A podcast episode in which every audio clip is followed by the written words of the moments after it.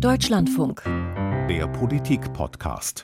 Folge 284. Stefan Detjen sagt Hallo zu diesem Politik-Podcast. Ich bin der Studioleiter im Deutschlandfunk Hauptstadtstudio. Schau besonders aus dem Fenster raus gegenüber ins Bundeskanzleramt und beobachte dort nicht nur auf direktem Sichtkontakt, sondern mit allen Mitteln, die uns journalistisch zu Gebote stehen, den Bundeskanzler. Und mit dabei in diesem Podcast sind Ann-Kathrin Büsker, die von hier aus in die Reinhardtstraße guckt, wo die FDP-Parteizentrale ist. Ich bin also als FDP-Watcherin heute hier.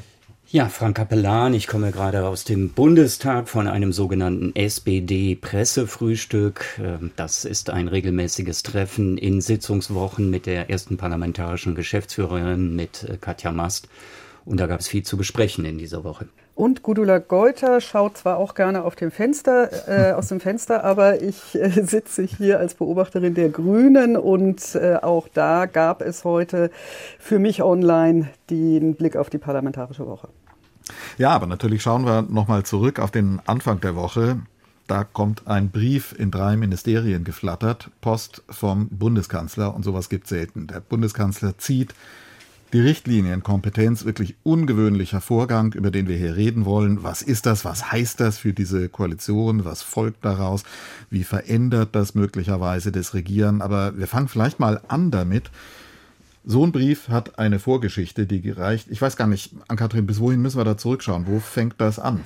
Äh, wir könnten natürlich äh, weit zurückschauen, schon ins Frühjahr, als die ersten Stimmen aus der FDP aufkamen, die angemahnt haben, dass wir in Sachen AKW vielleicht doch nochmal reden sollten.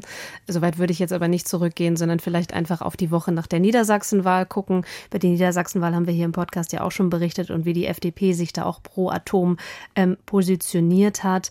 Und im Grunde hatten wir jetzt nach der Niedersachsenwahl äh, die Ausgangslage, dass das Kabinett eine Einigung herstellen wollte und musste in Sachen Einsatzreserve für die äh, Atomkraftwerke. Plan von Robert Habeck, zwei davon in eine Einsatzreserve zu schicken, Emsland komplett vom Netz zu nehmen. Und da hat die FDP ja dann auch nochmal nach der Niedersachsen-Landtagswahl ganz klar gemacht, das ist mit ihr nicht zu machen.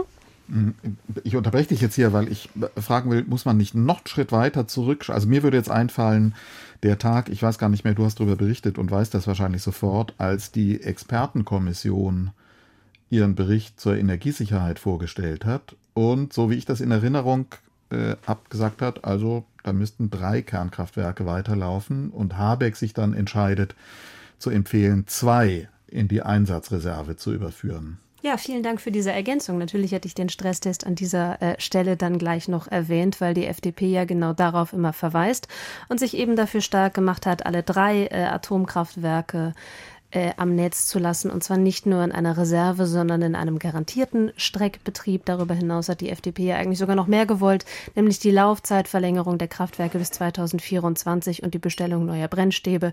Zwischendurch kam dann auch noch die Forderung, bereits abgeschaltete Atomkraftwerke wieder ans Netz zu nehmen, das zumindest zu prüfen. Also sagen wir mal so, die FDP-Position war da sehr weit entfernt von dem, was mit den Grünen machbar wäre, was aber auch mit der SPD machbar wäre. Und dann kam am Wochenende ja noch äh, der Grünen-Parteitag mit einer Beschlusslage hinzu, über die Gudula, glaube ich, ganz gut noch was erzählen könnte. Ja, wie weit geht man zurück? Es gibt Grüne, die würden äh, sicherlich auf einen einmal beschlossenen Atomausstieg zurückgehen oder zumindest auf einen Koalitionsvertrag. Aber äh, seitdem hatten wir eine Zeitenwende und seitdem äh, hat auch ein grüner Wirtschafts- und Klimaminister äh, Robert Habeck äh, die Versorgungssicherheit äh, im Blick zu haben.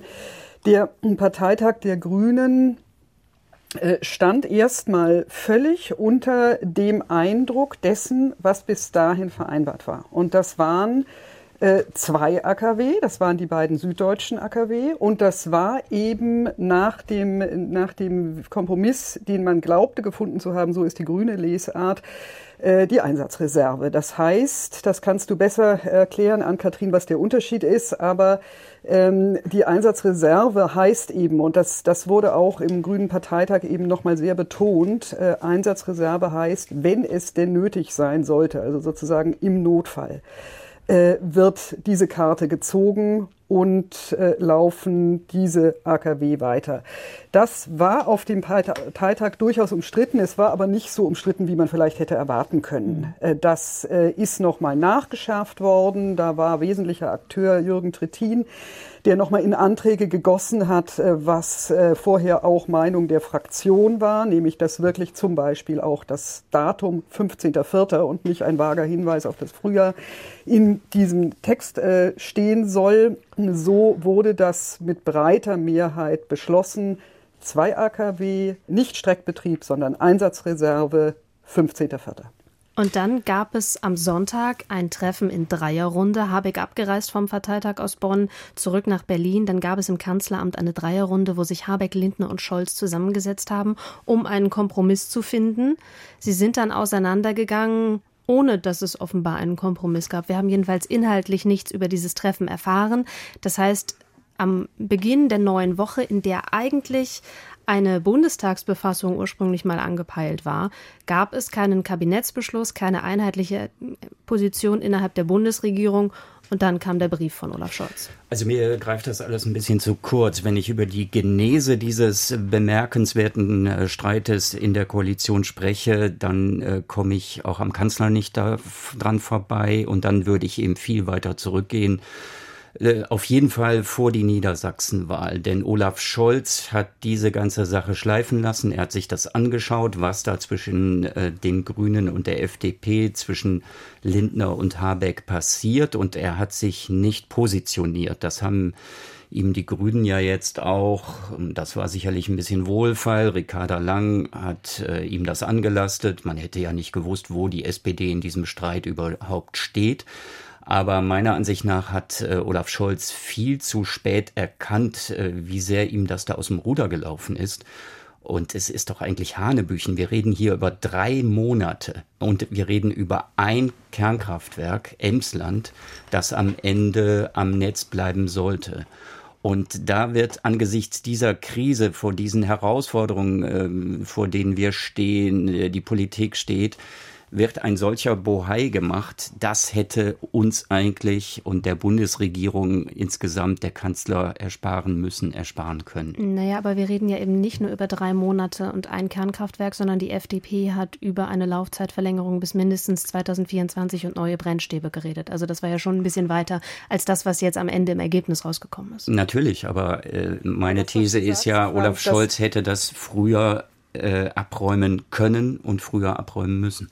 Das, was du sagst, Frank, das ist auf jeden Fall etwas, was äh, für die Grünen tatsächlich relativ wichtig ist. Du hast gerade gesagt, Wohlfeil äh, von Ricarda Lang. Es ist, glaube ich, tatsächlich auch so, dass eine breite Mehrheit bei den Grünen sagt, das ist jetzt wie es ist. Aber es gibt schon eben ziemlich verbreitet den Eindruck, äh, ein solches extremes Mittel, äh, diesen Brief zu schreiben, da wäre es doch naheliegender gewesen, vorher sich eben auch als Koalitionspartner und nicht nur als Kanzler deutlich einzubringen, äh, anstatt zuzugucken, wie zwei sich streiten und eben keine Gemengelage der gesamten Ampel herzustellen, äh, in der vielleicht dann die Machtverhältnisse auch anders gewesen wären. Ich würde nochmal eine Verantwortung benennen und nach meinem Eindruck ähm, hat Habeck einen Fehler gemacht, würde ich sagen, als er nach dem Stresstest sich auf diese zwei Kernkraftwerke festgelegt hat. Auf jeden Fall. Das war eine Situation, wo er das Einfallstor für die Kritik und für diese Positionierung, für die entgegengesetzte Positionierung der FDP so weit aufgemacht hat. Und bei allen Argumenten, die man mit Blick auf Netzstabilität und was bringt eigentlich dieses norddeutsche äh, Kernkraftwerk in einer Situation, wo wir den Strom besonders im Süden brauchen und so weiter, alles, was an sachlichen Argumenten da war, war das eine politische politische Situation, wo diese einfache Frage, sind das zwei oder drei, drei Kernkraftwerke, sich dermaßen geeignet hat, einen hochgradig symbolbeladenen Streit darum zu führen. Das war eine Einladung an die FDP und äh, Gudelan, mir ist besonders eines in Erinnerung äh, von deinen Erzählungen vom, äh, vom Grünen Parteitag, dass du rückblickend gesagt hast, die Grünen, an den Grünen wäre das nicht gescheitert, wenn man auch auf diesem Parteitag mit der Haltung reingegangen wäre, das müssen jetzt halt drei sein, die da irgendwie ähm, entweder in der Reserve sind oder im Weit oder am Netz bleiben. Was den Parteitag betrifft, äh, bin ich da tatsächlich ganz überzeugt, äh, dass das kein Problem gewesen wäre. Es ist allerdings ja kein Zufall, dass die Stimmen auch aus der Fraktion, die wir jetzt hören, äh, vor allem aus Niedersachsen kommen. Es war nicht nur der Parteitag, äh, den Habeck da noch vor sich hatte, sondern es war auch eine Niedersachsenwahl und äh, dieses AKW Emsland liegt in Niedersachsen. Äh, der Parteitag selbst ähm, hat ja das inoffizielle Motto Verantwortung gehabt. Äh, wir, die Grünen, äh, tun das, was mit Blick auf die Realitäten nötig ist, tun nicht das, was uns eigentlich äh, gefallen würde. Äh, da gab es ja dieses äh, schöne Zitat von Omid Nuripur, es wird immer gesagt, wir seien so staatstragend, wir tragen diesen Staat. Und mit dieser Begründung, wenn man da den Grünen noch das eine oder andere klimapolitisch gibt, hätte der Parteitag das mitgemacht. Davon bin ich überzeugt. Dann ist allerdings die andere Frage, was dann möglicherweise die FDP noch weiter gefordert hätte über das Ergebnis des Parteitags. Ja, aber umso mehr, umso mehr der Fehler, sich auf diesen, auf diesen Streit einzulassen. Denn natürlich waren alle sachlichen Argumente die, die gegen den Weiterbetrieb von Emsland gesprochen haben, vollkommen überlagert von der äh, gut begründeten Vermutung, dass es um Wahl, wahltaktisches ja, genau. Manöver ja, ging, genau. damit nur den und, Wahlkampf für die SPD und die, Grü genau. die Grünen Niedersachsen und Das ist doch der entscheidende Punkt.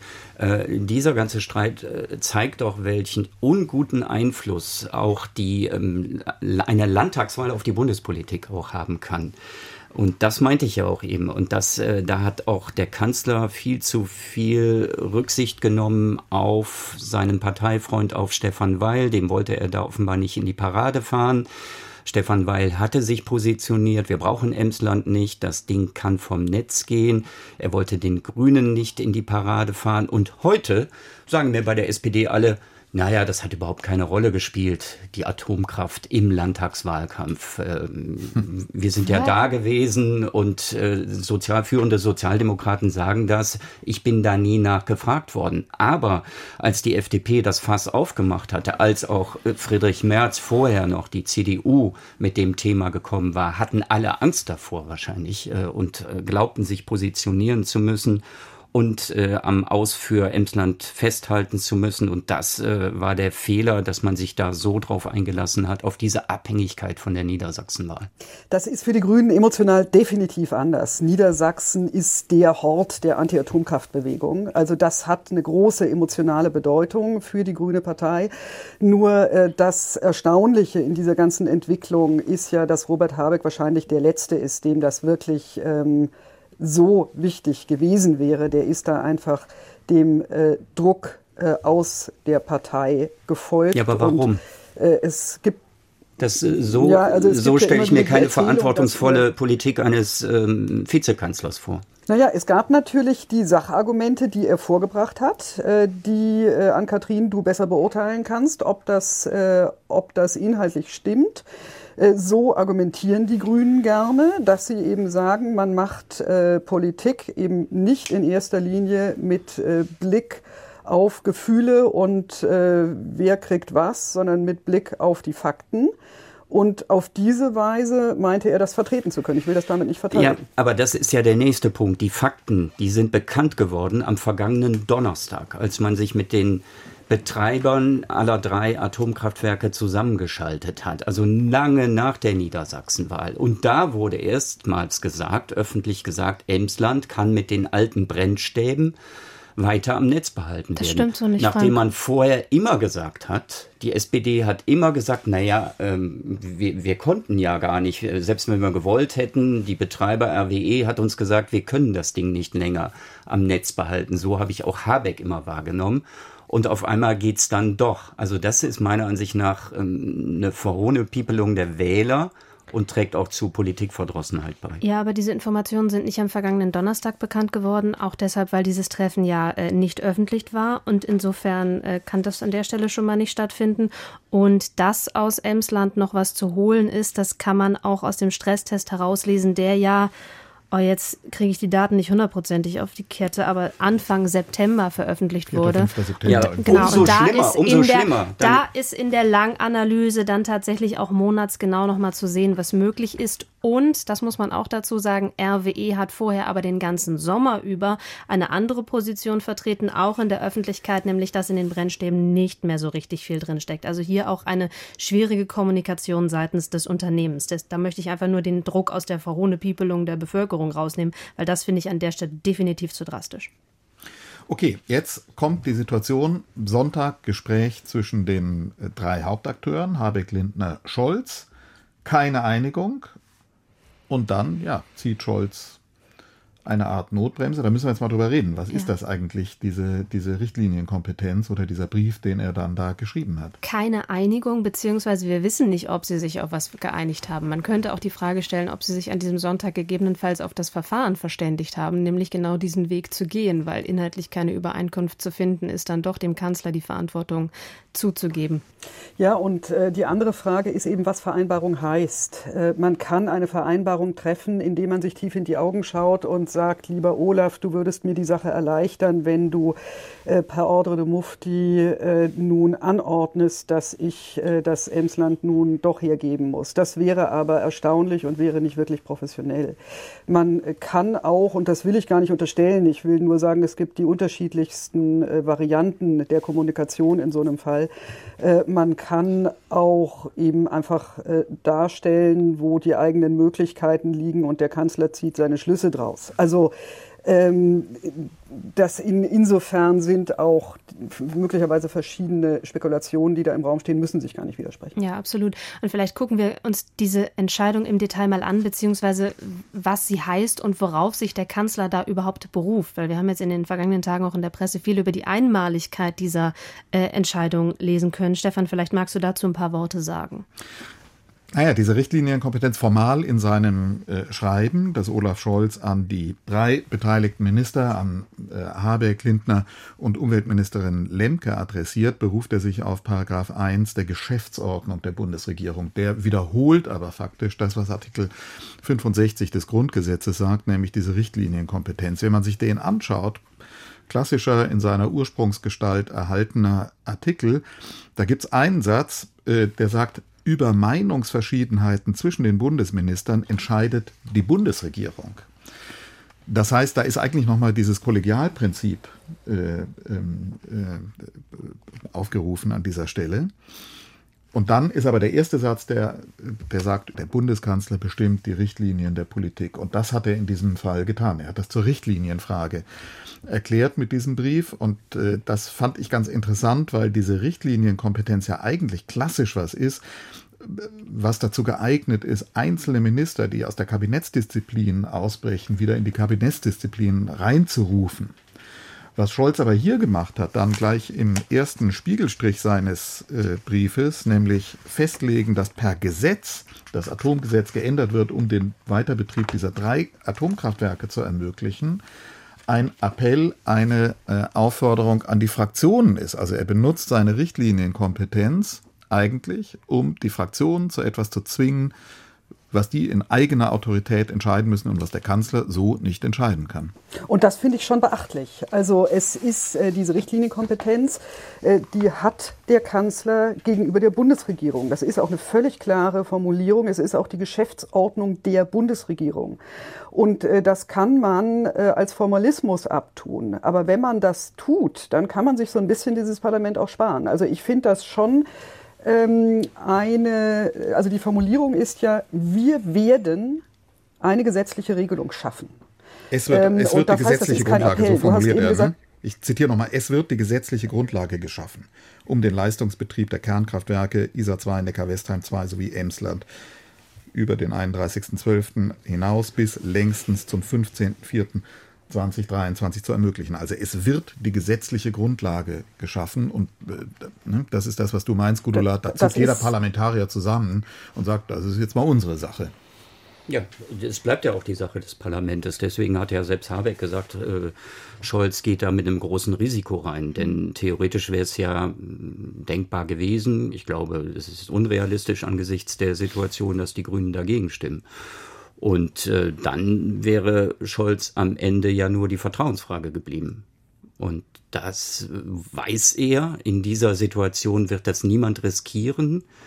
Das können alle drei Koalitionspartner nicht tun. Und äh, deswegen konnte er dieses Risiko eingehen. Aber er stellt sich ja jetzt nicht formal irgendwie über das Parlament hinweg. Hm. An der Stelle finde ich die Reaktion der FDP sehr interessant. Äh, Fraktionschef Christian Dörr hat gestern nochmal betont, dass die Fraktion das ausdrücklich begrüße. Wenn man sich ein bisschen zurückerinnert, die FDP in der Corona-Pandemie hat immer wieder betont, wie wichtig es ist, dass das Parlament über Dinge mitentscheidet, dass Dinge nicht allein durch die Bundesregierung, damals dann zusammen auch mit den Bundes, ähm, ähm, Ländern entschieden äh, entscheidet. Also dass das die Wichtigkeit des Parlaments wurde durch die FDP in der Pandemiesituation immer wieder betont, immer wieder hervorgehoben und ja auch in politischen Fragen am Ende dann ähm, stärker umgesetzt. Und da finde ich jetzt schon sehr beachtlich, dass die FDP sofort äh, auf Linie ist, das sofort mitmacht. Ich nehme an, dass man da innerhalb von Partei und Fraktion im Vorfeld auch Absprachen getroffen hat, dass, wenn so eine Einigung kommt, dass die dann auch alle mitgehen. Und davon gehe ich auch aus, dass das alle tun. Ich hatte ja eben gesagt, dass der Parteitag bei den Grünen das mitgetragen hätte.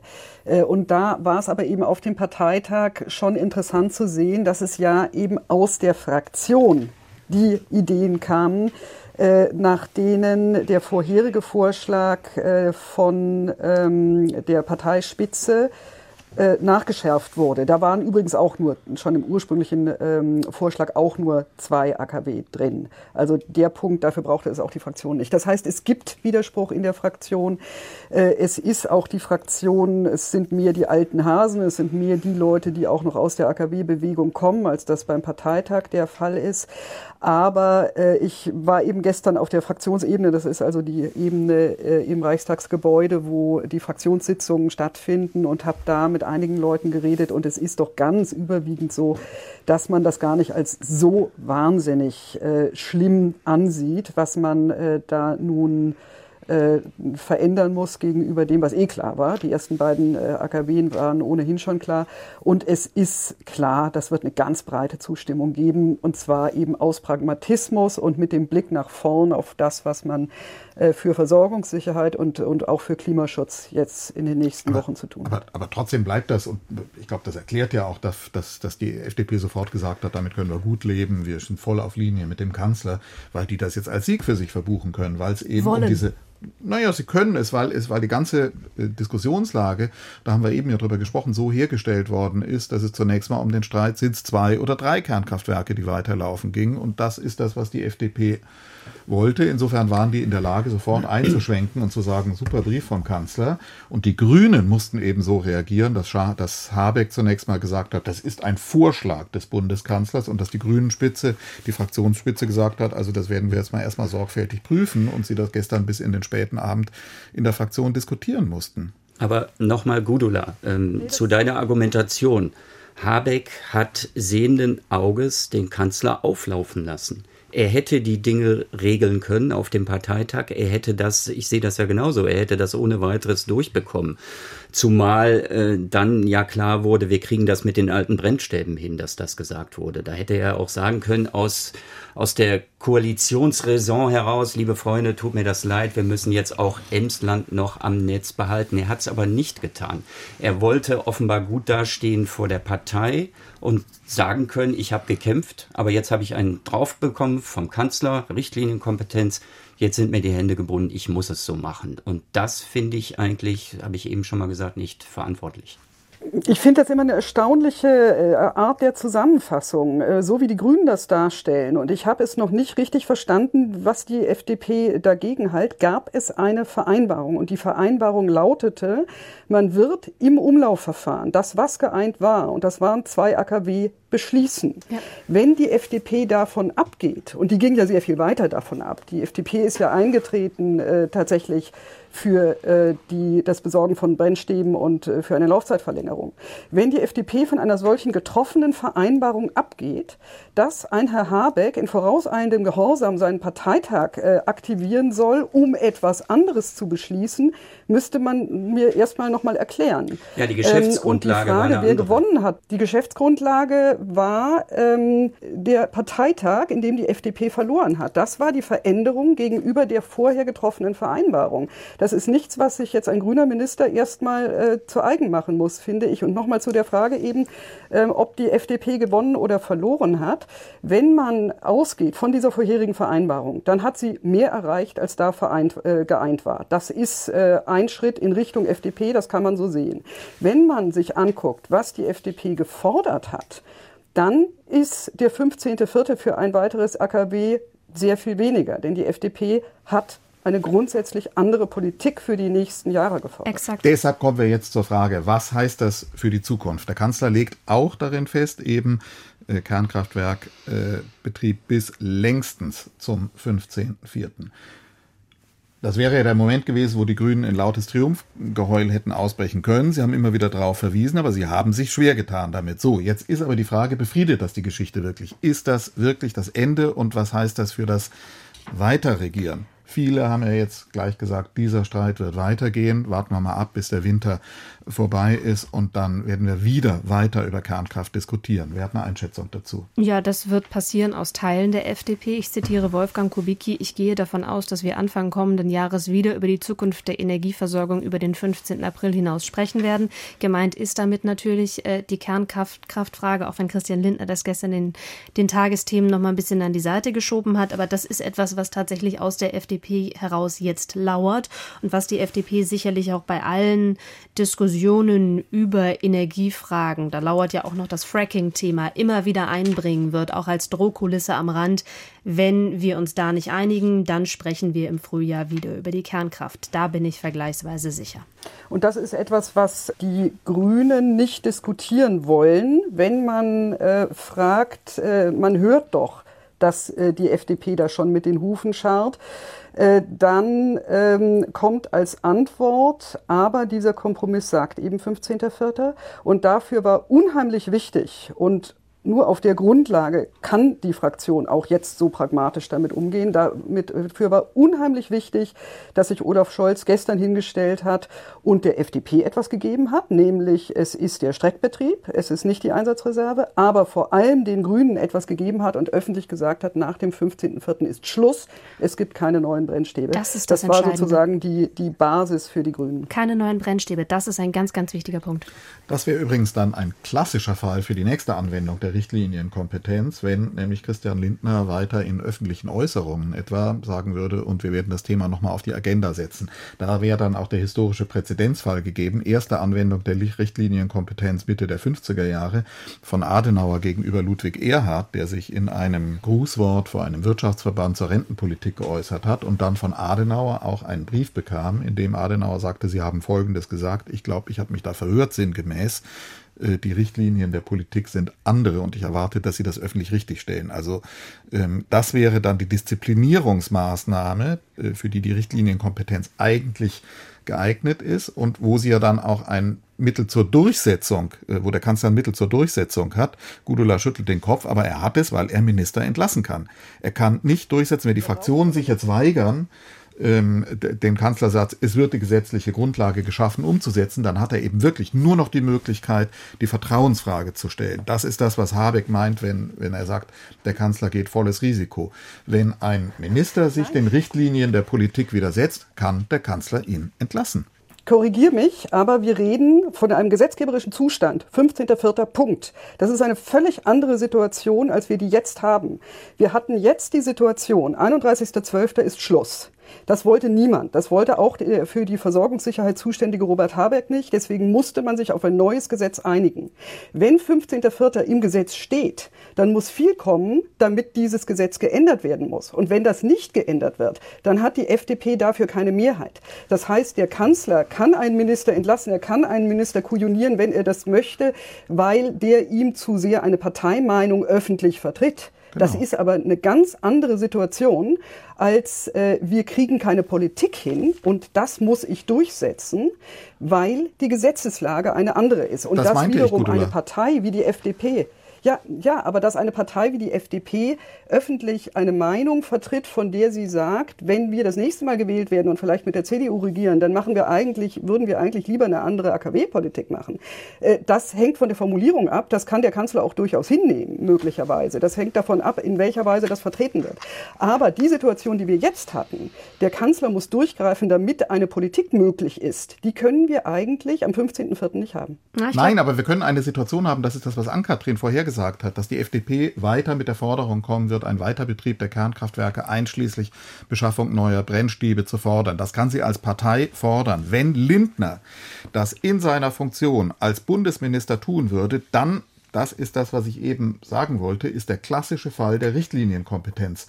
Äh, gegeben. Dann kann der Bundeskanzler, das ist die Autorität, die er durch das Grundgesetz hat, seinem Minister sagen, die Richtlinien der Politik sind eine andere. Als Bundesminister haben sie sich daran zu halten. Dann hätten wir möglicherweise den politisch und juristisch interessanten Fall, ob Lindner das trennen kann und hier gegenüber im, äh, in der FDP-Parteizentrale in seiner Funktion als Parteivorsitzender etwas anderes fordern kann. Aber mit der Richtlinienkompetenz könnte Scholz ihn dann auf Kabinettsdisziplin trimmen was ich sagen will, ist nur, er kann das zwar tun, er kann es aber auch lassen. Er, er braucht das Mittel nicht, um Politik durchzusetzen er braucht es, um Kabinettsdisziplin herzustellen. Und das ist ja eine Frage, vor, die, vor der diese Koalition, wo wir jetzt sehen, dass die an, in, in Situationen kommt, wo der Vorrat an Gemeinsamkeiten aufgebracht ist, wo auch der Kanzler nicht mehr weiterkommt mit einem äh, Merkelschen Regierungsstil des Moderierens, der Kompromisserzeugung innerhalb der Koalition, sondern wo er auf diese Machtreserven des Bundeskanzlers zurückgreifen muss. Und ich würde mal sagen, eine der möglichen Entwicklungen ist, dass wir sehen werden, dass der Scholz jetzt eben ein anderer Kanzler wird, nachdem er Anfang des Jahres mit der Zeitenwende-Rede die Fraktionen überrumpelt hat faktisch und auch dort eine Politik vorgegeben hat, ohne die vorher abgestimmt zu haben, kommt jetzt das zweite Machtinstrument mit diesem äh, Mittel der Richtlinienkompetenz einen Kurs durchzusetzen, eine Politik durchzusetzen. Und ich würde mal sagen, wenn wir in die Zukunft schauen, das wird ein Muster in dieser Koalition sein, die wird immer wieder in Konfliktsituationen kommen, wo die Autorität des Kanzlers in einer in einer Weise gefordert, wie wir, wie wir das in früheren Regierungen, jedenfalls in den Merkel-Regierungen, lange nicht gesehen haben. Aber Frank, liegt dem das, dem Scholz, so zu regieren? Nein, das liegt ihm nicht. Er hat es ja auch jetzt lange ge genug versucht, es anders zu machen.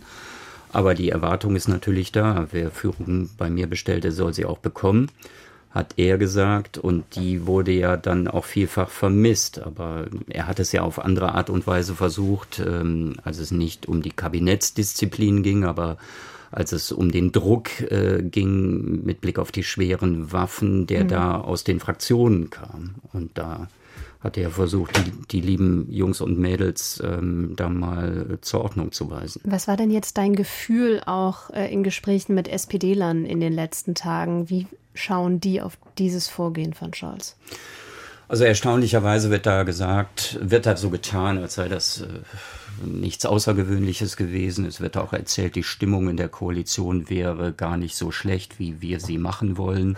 Aber das ist sicherlich nur die halbe Wahrheit, ähm, weil man natürlich gesehen hat, dass äh, Olaf Scholz sich da lange Zeit eben nicht positioniert hat. Ich glaube, das, das muss man ihm eigentlich vorhalten. Aber am Ende, und dabei bleibe ich, wurde er dann von Lindner, aber insbesondere von Habeck zu diesem Schritt getrieben. Die haben ihn da wirklich alleine gelassen. Und das, was da rausgekommen ist, das hätte man auch im kleinen Kreis in diesen Dreierrunden lösen können und damit an die Öffentlichkeit gehen können, dann hätte er dieses Machtwort, hätte er diese, äh, diesen Brief nicht schreiben müssen. Ich finde interessant, was du sagst, dass die einige schildern, dass die Stimmungslage gar nicht so schlecht ist, weil das ist auch etwas, was ich höre, dass das definitiv auf die jeweilige thematische Situation ankommt, wie da die Stimmungslage ist, dass es durchaus Themenbereiche gibt, wo man nach wie vor sehr gut zusammenarbeiten kann. Mein Eindruck ist aber auch, dass insbesondere diese Achse, diese Dreierachse Scholz und dann Lindner und Habeck, dass die in vielen Themen total über Kreuz liegen und es da total schwierig ist, dann entsprechend auch zu Kompromissen zu kommen. Was mich dann auch nochmal zu der Frage bringt, inwieweit diese Dreierverhandlungen eigentlich ein gutes Format sind, um zu Lösungen zu kommen, oder ob wir in der Frage nicht eigentlich sowas wie einen Koalitionsausschuss gebraucht hätten, um das Feld ein bisschen weiter zu öffnen, um mehr Stimmen da reinzubringen und vielleicht auch diese Konfliktsituation der drei da etwas zu entzerren. Das, da würde ich widersprechen. Ich glaube nicht, dass das ein, dass man das äh, unterschätzt, wenn man das sozusagen als eine höchstpersönliche Sache zwischen diesen dreien sieht. Ich glaube, dahinter liegt eine strukturelle Problematik dieser Koalition, was sozusagen eingewoben ist in dieses Bündnis, nämlich dass die FDP eine Sonderrolle spielt. Das ist zwischen, dass der äh, Bereich der Übereinstimmung zwischen SPD und Grünen sowohl was politische Positionen angeht, aber auch politisch, kulturell, milieuhaft